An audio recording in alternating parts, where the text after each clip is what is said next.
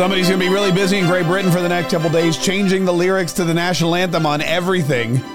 What's up? This is Mark Kaye's Saves the Republic. I don't know if you know this, but when, uh, you know, the, the uh, national anthem of Great Britain for years has been God Save the Queen.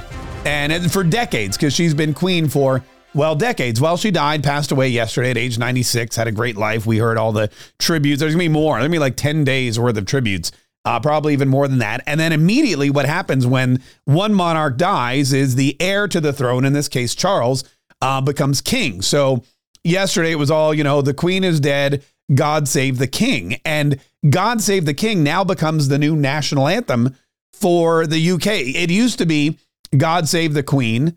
And now they've got to go back and change it to God save the king. And when you start singing it at like the, I guess at the at the football games or the soccer games or the right before the cricket match. You know, right before you go out there for the cricket match, you know, we all stand, we put our hands on our arms, we sing God Save the King. And, you know, somebody out there is going to be like, God save the queen, king. Oh, bugger. Bugger all. That's what that's what they do.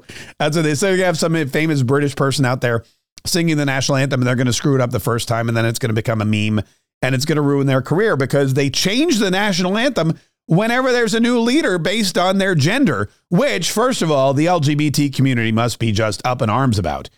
First of all, king and queen, I don't know if you know this, but they are gender specific terms. There must not be a there must not be a huge LGBTQ transgender rights uh, community in the UK and Great Britain because they they would be demanding that they say, you know, they change the song entirely from God Save the King and God Save the Queen to God save the non gender specific mon. God save the non gender specific monarch. That's really what, and hell, God should be taken out of it anyway too. Because what about the uh, what about the atheists? What about the agnostics? What about the Wiccans? It should just be, you know, it should just be. Um, hopefully, the non-gender specific monarch has a long and healthy life before they die of natural causes. You know, something like that. I don't, I mean, I don't know. Could you imagine if we changed our national anthem? I mean, man, our national anthem has never changed, even though there's a, there's a lot of people that don't like it. There's a lot of people that wrongly accuse it of being racist, much like our flag. But could you imagine if, because we change, we change our leadership, I mean, eight, four to eight years, every four to eight years, should have been eight years last time, should be four years this time, if you know what I'm saying. But every four to eight years, we change leaders in this country. Could you imagine if we changed our national anthem every single time we had a new president and we made it like specific to that pre- like for now like we could change the words to uh the national anthem the star spangled banner. It doesn't have to be all of them because let's face it, it you know god save the queen they just saved they just changed the one little end of the uh, end bit. God save the king. So we could just change the end of ours. It could be like you know oh say does that star spangled yeah, I like this. So if we were like Great Britain, we would change our national anthem every time we had a new leader. For example, because Joe Biden's president, we could change the end of it to, to sound more like this. Oh, say does that star spangled banner yet wave? Or the land of the free college loan forgiveness and the home of 87,000 new armed IRS agents. Play ball. Right? Like that's what we would do. And then and then in 2024 when we get a new president, we can change it back to the regular old regular old patriotic uh patriotic. Anyway, that's the kind that's exact that's what came to my mind. The first thing I thought was, wow, they're starting to sing God Save the King. They've got to change the whole damn song. And here's the other thing too. Now, the good news is as I understand it, because Charles ain't no spring chicken, right? Charles has been Queen Elizabeth. She became queen when she was like 14 months old, but Charles is 73, 70, 74. He's old. He's up there. So he may not even be king for like, know, 10 years. how many years? How many years do we think we got that guy's got back in him? Uh, about 10 years, maybe, maybe 20 years if he's lucky. So uh, then William becomes king. So the good news is the good news is they're not going to have to change it for a while. I don't think in the hierarchy there's a long, uh, there's a lot of a, there's a lot, there's a chance in the next hundred years or so that there's going to be a queen uh, sitting atop the throne Um, so you know that's so there's uh, so there's that. And let's face it, by then I'm telling you, it's they're going to get rid of this whole king and queen thing. They're going to have to if they go if they keep going down this path. If we keep going down this whole this whole woke path, then the king and the queen, all of these gender specific terms are going to have to go the way of the dodo. I'm a little shocked. I'm going to be honest with you. I'm a little shocked that they didn't do it when when uh, Kamala Harris became vice president because we've always had the first lady right? And then the second lady. And then now that Kamala Harris is technically, quote unquote, the lady in the relationship, although if you know about her past, yeah, I don't know if I don't know if ladies the way anyone would. Uh, I mean, I don't know. Willie Brown definitely wouldn't.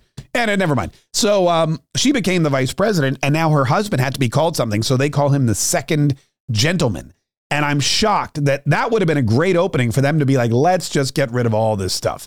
It's vice president. It should just be vice presidential spouse. It should be president and first spouse, vice president and second spouse. I don't know why they haven't done that yet. I'm I'm shocked that Joe Biden and all his woke glory, I'm shocked that all these liberal Democrats that are trying to appease every single facet of the United States of America, I'm shocked that they haven't proposed that yet. And and the reason is, I'll tell you why. The reason is because Democrats, just like in every aspect of their lives, they want to impose the will of the minority onto the majority with the exclusion of themselves. They want to impose the will of the minority onto the majority, excluding, of course, themselves. The prime example of this is Obamacare. They wanted Obamacare, they wanted socialized medicine for several reasons. First of all, they wanted to be able to control you. By, uh, by, by controlling your medicine, they control you, they control where you go to the doctor, they control what medications you take, they control your life, they control how long you live.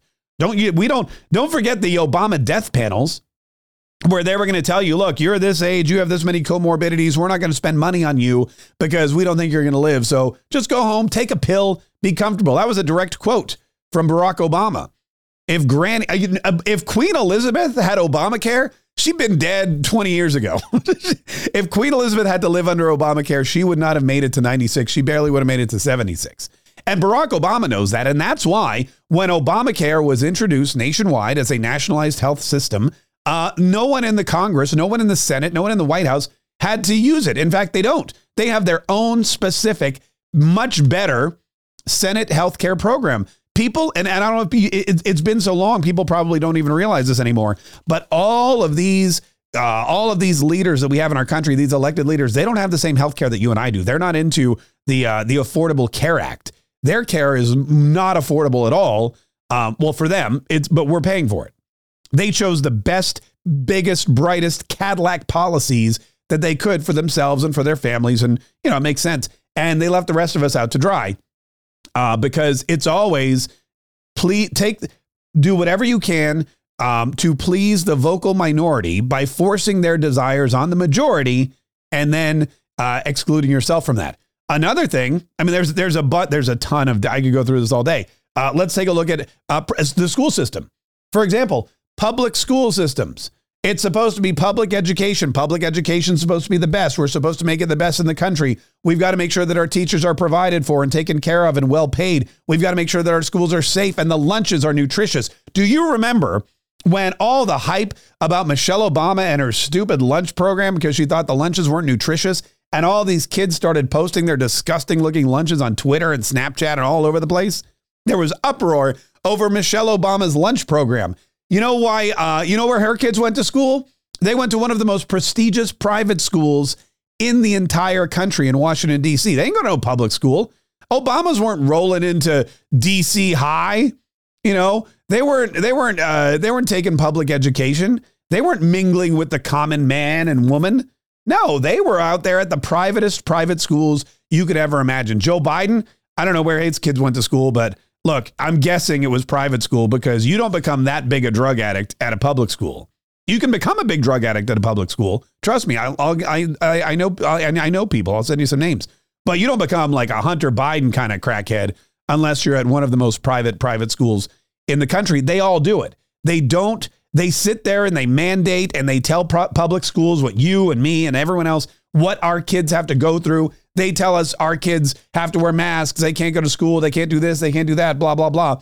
And then they have their own private education system, which is totally separate from uh, from the one that the uh, the majority of Americans enjoy. Um, and they do they, they tell you that you can no longer use genders in school. You have to have a specific bathroom. They tell you that uh, athletes who identify as girls, even though they're six foot five, 250 pound dudes with with with you know gonads, they tell you those guys have to be able to swim against your daughter. But guess what? At the private school, ain't gonna be none of that.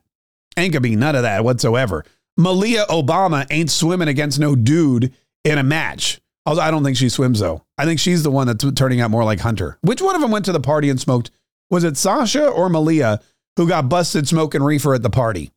And I'm probably, don't know. We'll we'll fact check that for sure. I'm sure that'll be fact checked by somebody listening to this podcast, and I'll find out and uh, and make that make that correction if I need to. Uh, but that's the way it goes. Same thing with guns. Take the guns away. You don't need guns. You don't need guns for protection. What do you need guns for? By the way, uh, we're going to wrap the entire Capitol building in barbed wire fencing, and we're going to bring in National Guard troops with guns to stand watch so that we don't get killed. You don't need guns. But every time I go outside, every time I get in my car, I'm going to take somebody who's armed with me because I need a gun. You don't need them. I need them. The, the vocal minority says no guns, so we're going to force that on the majority, except we're going to exclude ourselves because we are elite. We are better than you. That's the way.